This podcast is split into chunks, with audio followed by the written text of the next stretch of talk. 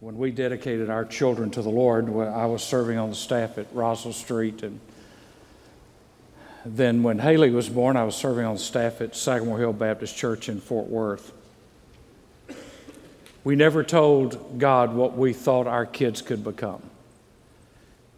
What we asked God to do was to help us to raise them in the nurture and the admonition of the Lord. Days like Mother's Day and Father's Day are days when we should be reminded of what it means to be a Christian mom and dad. The world has established Mother's Day and Father's Day as days when finally sorry kids tell their moms and dads thank you with cards and with flowers and with candy and a meal. But as believers, that ought to be in our DNA 365 days out of the year.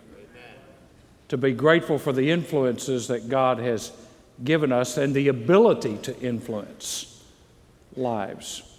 Not just one day out of the year, but every day that we're blessed to have parents, not perfect parents, but blessed to have people that have raised us and taught us and put us in a position to be successful in God's eyes, maybe not in the world's eyes. I remember saying to the Lord early on when, when uh, Erin was a baby, You know, Lord, I'm not asking you to make her a missionary. I'm not asking you to, to have her marry somebody in ministry because I'd rather her be a garbage collector in the will of God than on the mission field outside the will of God. I'm just asking you to help her find your will for her life. And isn't that what today's about? It's about us as parents helping our children, molding, directing, guiding them. So that one day there'll be a knock on their door, and it might not be a four foot tall lady, it might be a neighbor, it might be somebody down the street, it might be somebody they go to school with that says, I've been watching you, and I need what you have. I've been observing your family. I've been observing your life, and, and I need, need what I see that God has done in you. There was a lot of attention on the royal wedding a few weeks ago. Boy, if ever more attention has been paid to two people that will contribute nothing to society. That was the royal wedding. Now, ladies, don't get mad at me. Listen, the, the alarm went off. I was in a hotel room on my way to Oklahoma City, and my girls and my wife watched starting at 4 o'clock in the morning to see what hats everybody was wearing and what dresses everybody was wearing and the horse drawn carriage and all that kind of stuff. And I'm sitting there going, Where's the testosterone in this room right now? I need some male help in this room right now. I mean, I was so sick of that stuff. And I mean, the reality is, those two people are never going to contribute anything. They're royalty. But one millisecond after they're dead, they're either going to be in heaven or hell. It doesn't matter how big the wedding was. It doesn't matter that the mom's family insisted on paying for their half of the wedding as if the royal family couldn't foot that bill. It doesn't matter what the preacher said. I mean, let's be honest. When your kids have been cohabitating for 10 years, a wedding is kind of a joke and do it with the name of God slapped on Amen. it. That's not the kind of kids you want to raise. You want to raise a child that'll make an impact in eternity. You don't want to raise a child that just makes it on television or makes it in the newspapers, hopefully not for the wrong reasons. You want to raise a child that will make a difference in eternity. And I want to talk to you this morning about a man that was raised early on in human history who walked with God and who pleased God. In fact, we don't know his mother's name, we know his dad's name was Jared. And that, that's not the jewelry store where you buy the rings, okay? Uh, the man's name was Jared. And he actually outlived his son by 300 years. So here was a man who saw his son's life born and died, completed in his lifetime, and knew the testimony that his son had.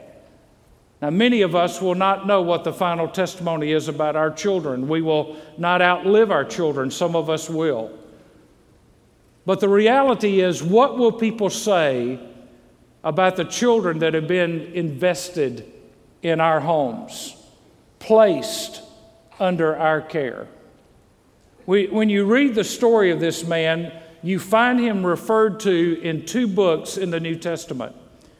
His name first pops up in Genesis chapter 5, but in Hebrews 11 and in the little book of Jude, you find the name of the man Enoch. Enoch. Enoch was a man who walked with God, an unusual man. It's a very unusual story in the scriptures. Enoch was a man born when times were hard and tough and difficult. Things were coming loose, the foundations were shaking free, and, and God put this man in who pleased him. Hebrews is written to a church and to believers where the foundations are shaking and things are coming loose. And in addition to that, persecution is on the rise, and people are wondering is it worth it to serve Jesus? That's an amazing question that we ask in American culture. It's an amazing question that we ask in the American church. Because in third world countries and in Middle Eastern countries, it does not even enter the minds of believers that there might cost them something to serve Jesus. They know it's going to cost them something to serve Jesus. And yet they willingly give their lives and lay down their lives and teach their children the things of God because they are not ashamed of the gospel of Jesus Christ. So here's a man who learned how to live in a tough time. The key word in the book of Hebrews, chapter 11, is the word faith. Here is a man of faith. Now, what we need to understand about the faith life that God has called us to is if we do not live by faith, we will start grabbing onto anything and everything else out there. We will embrace the insane. We will believe the absurd. We will do the ridiculous. We will fall into the trap of cults. We will immerse ourselves in drugs and alcohol and addictions. We will look for meaning in the meaningless. And that's not the way God intends us to live. That's not why God put us on this planet for a brief amount of time in the scope of eternity. He didn't put us on here to be committed to giving our lives to the absurd and to the meaningless. Most of what we do, week in and week out, will not matter the day we die. Our jobs, our paychecks, our houses, our cars, our boats, none of that will matter. The only thing that will matter the day we die is the souls of men and the Word of God. Because that's the only thing we can take to heaven with us. Or the souls that we've poured into, the people that we've shared Christ with, our children that we've taught to love God with all their heart, soul, mind, and strength, and what we've taken in the Word of God.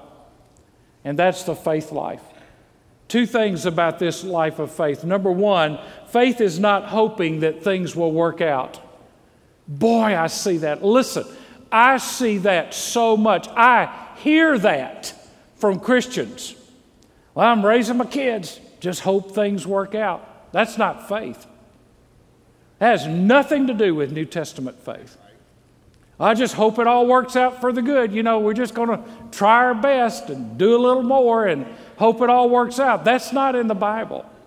That's not the way God teaches us to live our lives or to teach our children how to live their lives, nor is it having faith in faith.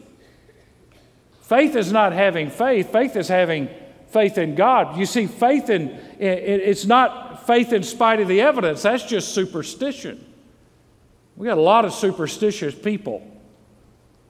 We're not called to be superstitious and, and hope that if I do a certain things, you know, I've, I've heard that if you carry a rabbit's foot and if you do all this kind of stuff, that's just weird. That's the way the world thinks. Faith is really only as good as its object. It's only as good as its object. You see, you're not to put your faith in your kids that they will turn out all right. You're to put your faith in God, that God will empower your kids to be what they're supposed to be. That God will orchestrate and work and develop in their hearts, that their hearts will be tender toward God, so that as they grow and as they mature, they become more and more and more like Jesus. So in Hebrews chapter 11, we read, Now faith is the assurance of things hoped for, the conviction of things not seen. For by it men of old gained approval.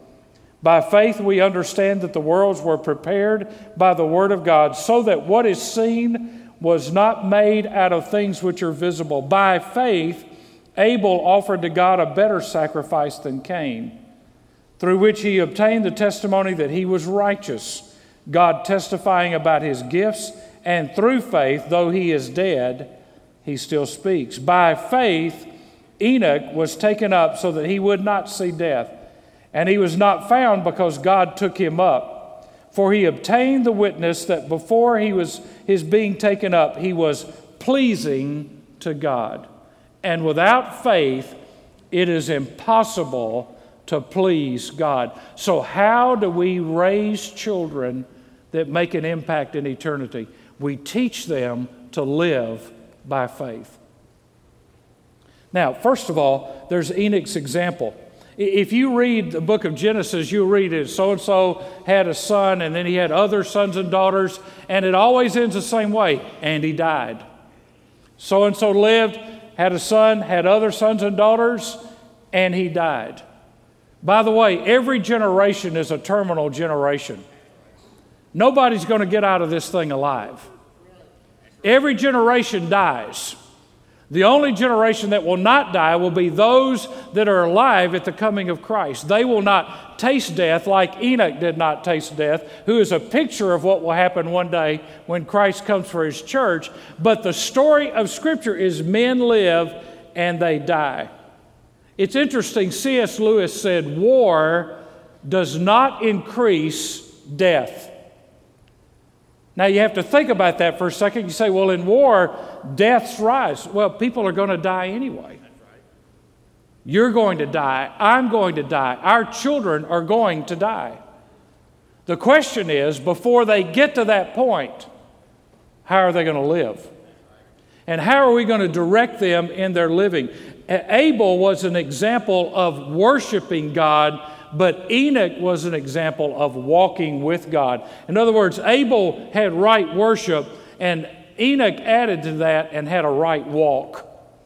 It's not enough to just teach our kids to worship and to sing songs and to come to church and understand what worship is listening to the Word of God, and worship is in prayer, and worship is in serving, and worship is in singing, but it is in that walk. And he lived 365 years, and then it says, he was taken up. Now, just think about this. He lived 365 years. How would you like to be a member of Congress trying to figure out Medicare, Medicaid, and Social Security on that guy?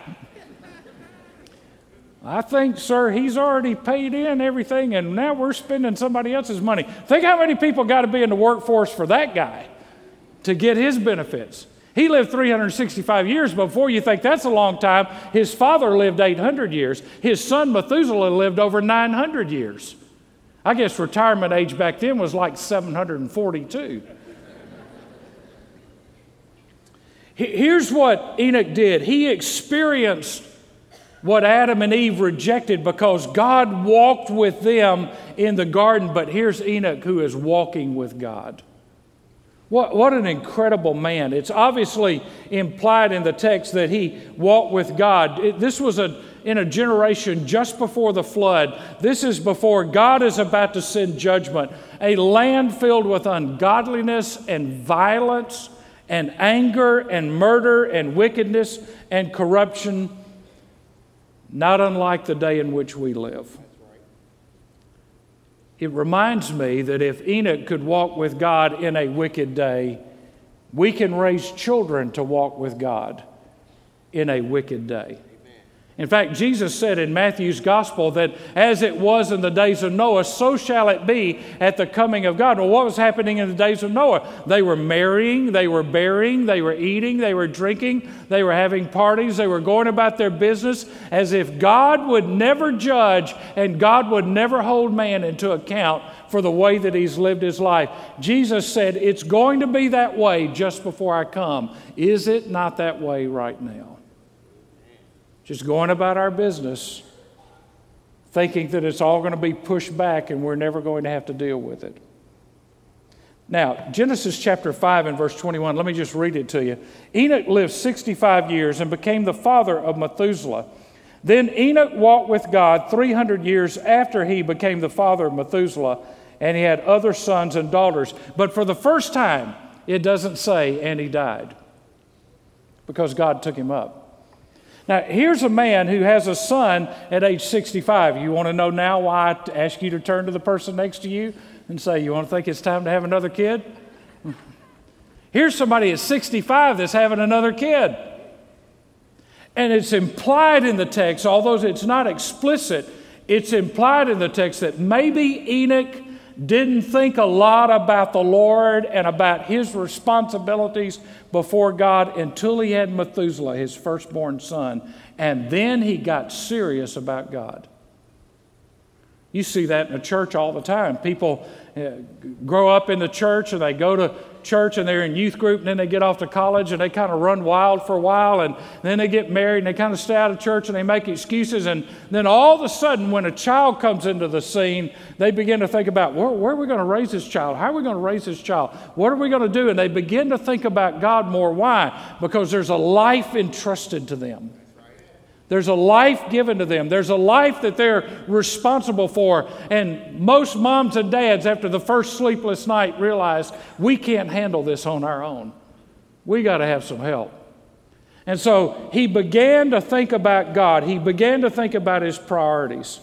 And somehow, in his thinking about God, God began to reveal some things to Enoch. Here's the thing that you need to know when you spend time with God as a parent, when you spend time praying about the world in which you live and your children live, when you spend time praying about the world that they're going to inherit from us, God will begin to speak to you about the things that you need to do in the lives of your kids.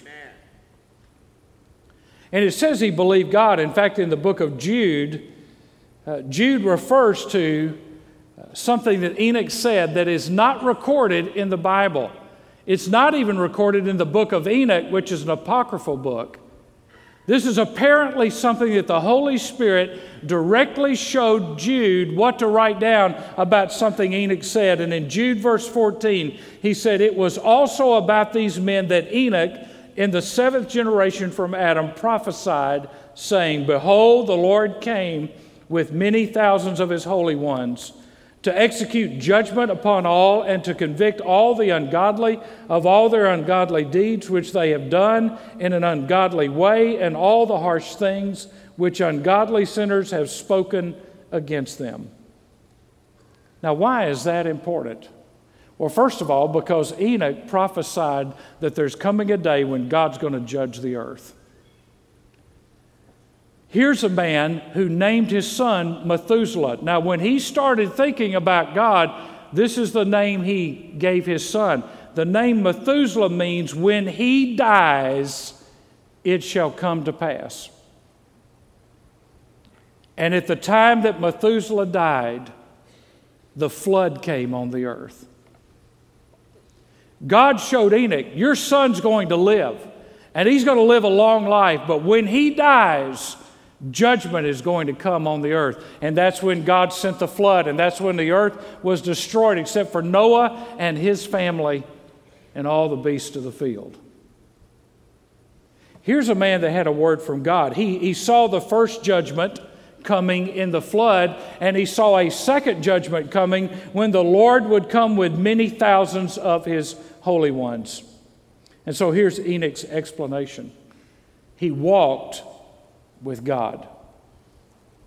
Can you imagine walking in a cemetery and you see all these headstones and they say, uh, Asleep in Jesus and rest in peace? When's the last time you walked into a cemetery and saw a headstone that said this? Walked with God. Lived a life pleasing to God. We come up with our catchphrases that sound nice and serene, but here's a man who God wrote his epitaph. God said, You want to know what kind of man Enoch was? He walked with God. Whether you have a son or a daughter, your prayer, your goal, your desire should be that when they die, it would be said of them they walked with God. Because our faith is revealed in faithfulness. Just as we want our children to grow physically, we should want our children to grow spiritually. And in fact, what we should want, have you ever seen this, where the child gets to be bigger than the, than the dad or the mom? That ought to be what you want for your kids spiritually. You should want them to outgrow you. That they, they get on such a path, that they're on such a track, that as they grow physically, they're also ahead of where you were at that point in your life spiritually. That they're walking with God more, doing more with God, believing God more at that age than you were. That means that you're making a good investment in the lives of your kids. How do you explain the faith life? You explain it by what it does. First of all, Romans 13 13 says, behave properly as in the day. Behave properly as in the day.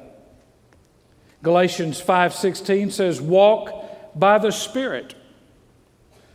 We ought to pray that our kids would walk by the spirit. Ephesians chapter 5 and verse 2 says that they should walk in love. And 1 John 1 7 says that they should walk in the light. And so here's the goal. If you want to write down something in your Bible or on the note sheet, which I'd encourage you to do, by the way, I sent out a tweet the other day. It amazes me. Everybody expects me to spend hours studying for a sermon and never picks up a pen and writes down one thing I say. Must not be that important. You see, sometimes we make more to do about a kid getting their grammar lesson right in the first grade than we do about getting God right because we don't have the right priorities. By the way, don't ask your kids to do anything you're not doing. If you're not studying your Bible, don't expect your kids to study it. If you're not praying, don't expect your kids to pray. If you don't take notes, don't ask them what the notes they took in church if you're not doing it. Just a word for the wise.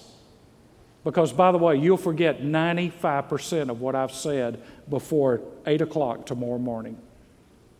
Because your mind is not sharp enough to stay in tune with the Lord. That's why a pencil is better than an IQ. Because your pencil will remember what you've forgotten. Here's what you need to pray. First of all, that they would walk in the power of the Spirit that they would walk in the power of the Spirit. Not walk in their flesh, not walk in worldly wisdom, not walk according to peer pressure, not walk according to what the crowd thinks or what the, the norm of the day is, but that they would walk in the power of the Spirit. Secondly, that they would stand on the truth of God's Word. That they would stand on the truth of God's Word. We have a movement in our culture today where we don't want to call sin sin. Uh, we want to call it a problem. We want to call it a disease. We, we don't want to address it. And we don't want to call sin sin, but sin is sin. And if you stand on the truth of God's word, then you got to call sin what it is. And you got to call grace what it is, and you got to call judgment what it is, and you got to call the love of God what it is. You can't make it up to make it fit what you want it to be. So if you and I are going to teach our kids to be the kind of kids that leave a legacy, then we got to teach them to stand on the Word of God. By the way, they can learn a lot of other stuff, but what they learn in the Word of God is the most important thing they'll ever learn. Number three, that they would kneel in humility before God. That they would kneel in humility before God. Nobody struts into the presence of God. God's not impressed with anybody's resume. God's not impressed with anybody's grade point average. God's not impressed with anybody's degrees. Everybody comes to God humble. Amen. God opposes the proud, but He gives grace to the humble. The key word in Enoch's sermon is the ungodly. That we recognize that ungodliness leads to a dead end street. It leads to disaster. The book of Malachi, chapter 2, and verse 6 says, True instruction was in his mouth, and unrighteousness was not found on his lips. He walked with me in peace and uprightness, and he turned many back from iniquity. So, why should we walk with God in the Word? Because the Word is a lamp, the Word is a light, the Word is food. Your kids could be fed by God out of His Word. Their path and their direction could be lighted before them by God. It could guide them in the ways that they are to walk and the things that they are to do. I was in a hotel last weekend uh, getting ready to preach in, in another church up in Atlanta. And that hotel was hosting a prom. Oh, Lord. First thing I thought, all these girls walking in in dresses that didn't have enough material on them to make two socks out of. And I'm thinking, what idiot dad let his daughter walk out of the house looking like that? Like that boy's going to look at her and say, let's just go to God and pray right now. I mean, come on, folks, get the blinders off. You don't half dress your daughter and expect a guy to keep his hands off of her. And the guys, I mean, you could smell alcohol from a block away. And the only thing they're praying is, I hope I get lucky tonight. And that's the world that many Christians are turning a blind eye to. That's right. And I watched these teenagers walk in, and I thought, there's going to be some girls' lives ruined by the time I get up to go preach in the morning. Because some mom and dads didn't have enough sense to set some guidelines. Oh, but everybody goes, well, if everybody's doing it, let's just all jump in and swim with the sharks. You see, folks, we're going to have to wake up that we are raising our kids in an ungodly world that says immorality and loose living is totally acceptable because you can always fix the problem. But you cannot fix many of the diseases that our children are getting now that have no cure that they will live with for the rest of their lives, all because we let them start dating too early, we let them go too far, we let them do too much, we let them see too much. And by the way, it starts with what they're looking at on the computer. Amen. And it starts with what you're watching on television. Your kids are not going to leave a legacy if your legacy in your life is inconsistency. And I watched these kids walk in, and it broke my heart because I saw some very nice looking young men and women. And my heart was broken for them because I realized that standing outside were moms and dads taking pictures of these moments to post on Facebook that they should have been embarrassed about. Now, I'm not a legalist, I'm not a stick in the mud, but I got sense. And there's not a 16 year old boy alive that doesn't have hormones. And moms and dads, we are foolish among all people if saying we know Christ, we don't know how to make our families have some semblance of decency in how they live and how they act. Well, I meddled in that pond long enough that the water's so muddy nobody can see. So let me go to the last thing Enoch's experience. He was pleasing to God. Now, here's how we live. Here's how we teach our children to live. First of all, you can live to please yourself. You can live to please yourself. The only thing you care about is, am I happy? About 20 minutes till 7, I was on my way to church this morning.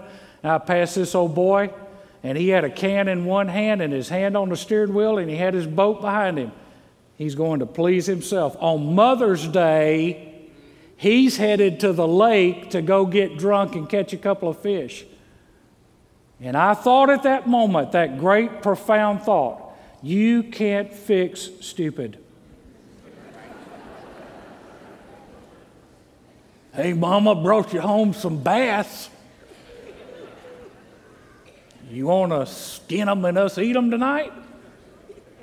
How about she takes that oar and hits you upside the head? Knocks some sense in you, dummy.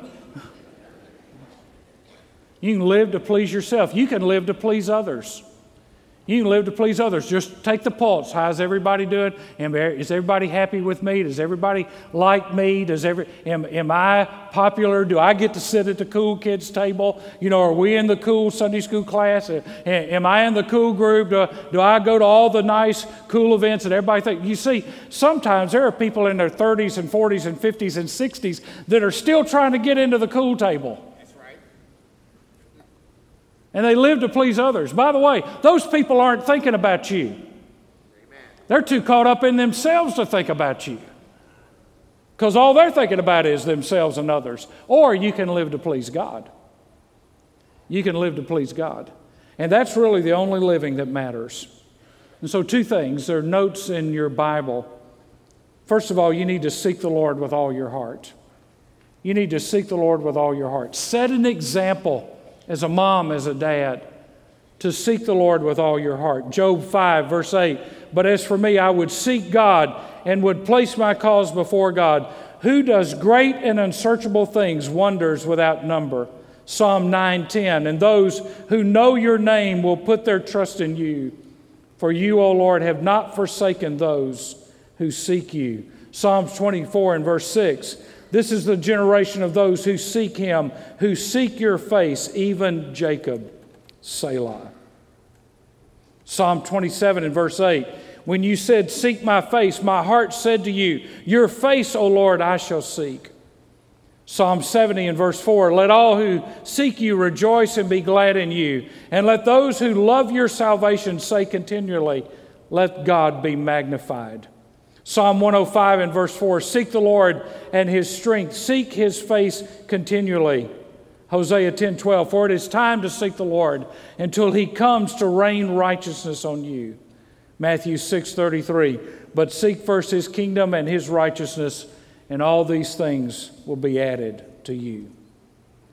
Not only do you seek the Lord, you seek to please God in all decisions. You seek to please God in all decisions. The Bible says he is a rewarder of those who diligently seek him. And so I just want to ask you a question. As a mom, as a dad, as a grandparent, how are you doing on seeking God? How are you doing on pleasing God? How are you doing on living the life that God's called you to live? I, am not saying that you need to be a perfect parent. There are no perfect parents.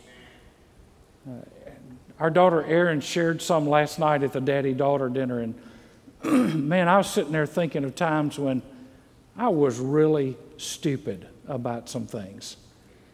That I made mountains out of molehills sometimes and things that I wish I could take back that I said in a moment of frustration. I'm not talking about isolated incidences, I'm talking about in the long view for you as a parent. Are you seeking God? Are you pleasing God? Now, you see, what the devil wants you to focus on is all the times you messed up.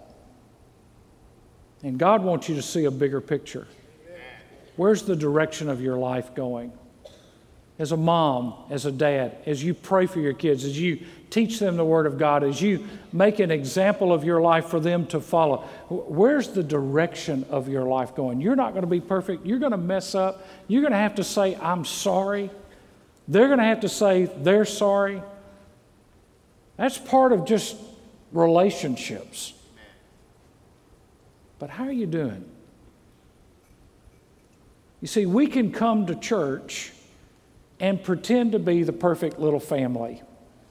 We dress our kids the right way and we come dressed the right way and we say hi to people and we tell our kids when they walk by and somebody says hi and they just look at you and we nudge them and say you're supposed to say hi to people when they say hi to you hi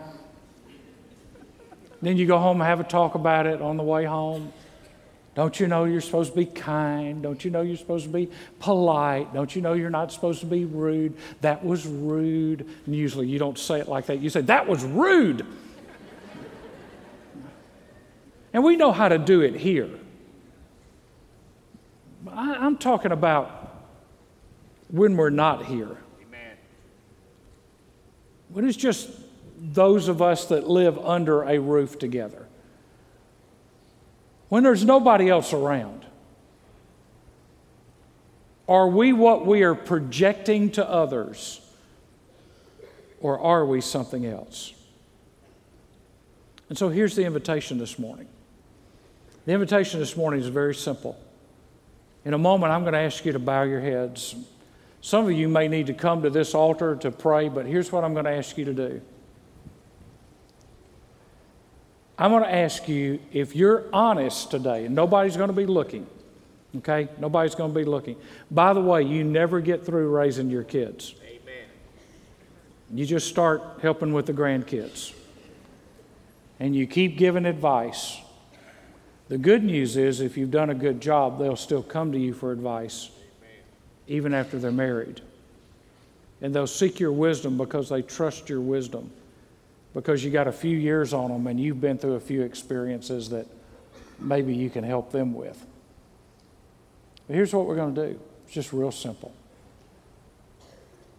I'm going to ask you if you're willing to say to the Lord today, as a mom, as a single parent, as a dad, as a couple, as a grandparent, I'm going to ask you if you're willing to say to the Lord today, in just a moment, we're all going to bow our heads, and this is the invitation. It's just real simple.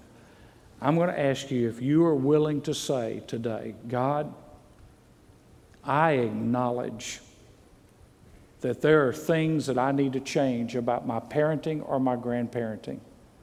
I acknowledge that I need your help, that I need your wisdom, that I need your discernment, that I don't need to fall into the traps that other people I see are falling into, or I'm in a trap and I need to get out of it. If the desire of your heart is you want God to change you so that you can raise, by God's grace, a child that walks with God and that pleases God. And by the way, it's never too late. The prodigal was grown when he went and did his own thing. But when he came to his senses, guess where he went? He went back home to his father. Because there ought to always be a way that you can say to your children, no matter where you go, no matter how far you get away from me, no matter how far you get from God, when you come to your senses, you can always come back home. That's what grace does. That's how grace acts. So I'm going to ask us with our heads bowed. We're not going to have any music. I'm just going to ask us with our heads bowed this morning if you are a parent that says, I just need, maybe you want to come to the altar, I just want to pray for you. But I, I need God's help. I need God's wisdom as a dad, as a mom, as a single parent. I need to know to raise my kids in a way that pleases the Lord. I, I need God's power. I need God's wisdom. I want my kids to walk in the Holy Spirit. I want them to stand on the Word of God. I want them to kneel and humble themselves before God as they grow up. I want to raise those kind of kids. I, I want us to be that kind of family. And, and Lord, it, it's a tough world. It's a difficult world. It's a, it's a hard place to raise kids. And I know it's difficult. And I need you to help me with my kids, with my grandkids. I, I don't want to quit. I don't want to cave in. I don't want to give up. I, I don't want to just fall into some easy pattern. I want you to come in and help me to do what I need to do. If you're not at the altar and you need to do that, maybe it's a long way for you to come. I just want to ask you to stand where you are. If that's if you're not here, but that's that's your prayer, I just want you to stand right where you are and just say, Lord, I need help. I, I need your intervention. I need your power. I need your grace. I need to know how to deal with my kids, to love them unconditionally, to discipline them in the right way, to raise them up. I want God, when my kids are raised and when they meet you, I want it to be said of them that they walked with God and that they pleased God. Father, it is tough. It is tough to raise kids in this world. The innocence of my youth and the youth of my parents is long since gone. And we live in a jaded world with an increasing evil and hostility, a hatred and a lack of trust. We are raising our kids in a world where there's no respect for authority and no respect for your laws and no respect for you or your word. They are being bombarded with images and thoughts and social networks that are undermining the very core of what we're trying to do with them. And God, you haven't called us to withdraw from this world. You called us to be in this world, but not of this world. And so, God, I pray for every mom and dad and every grandparent, every single parent in this room that's calling to you right now and asking of you right now that you would give them wisdom and discernment how to raise their children to leave a legacy in light of eternity. Lord, there is nothing better than seeing our children walk with you and acknowledge you. Our kids are not perfect. Nobody here has perfect kids. They're going to make mistakes, and they need moms and dads that can guide them and get them out of the ditch and back on the narrow road with firmness, tendered by grace with discipline administered in love. Father, the first thing we have to admit as parents is we don't know it all.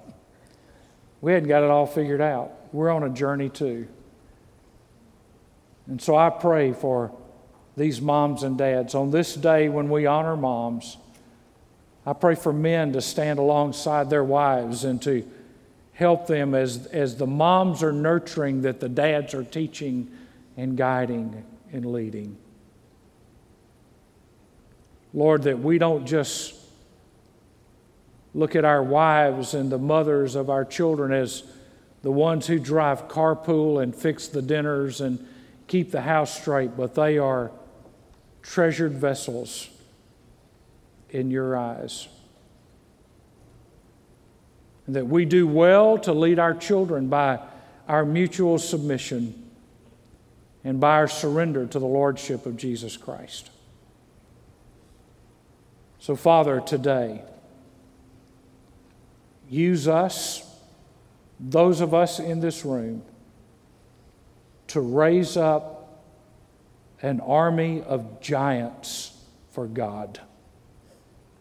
Young men and women that will serve as homemakers, as blue collar workers, as white collar workers, as doctors, lawyers, garbage collectors, teachers, missionaries, pastors, youth ministers, wherever they find themselves. That we will have invested in what could be, by your grace, the next great generation. But Lord, we acknowledge before you that they need our help. They desperately need us, full of Jesus. so that they can see the difference that Christ makes, not just on Sunday, but in day to day lives. Bless each home with an overwhelming awareness of your desire to step in and to be the head of every home as Lord and Master. For I pray it in Jesus' name. Amen. Amen. If you just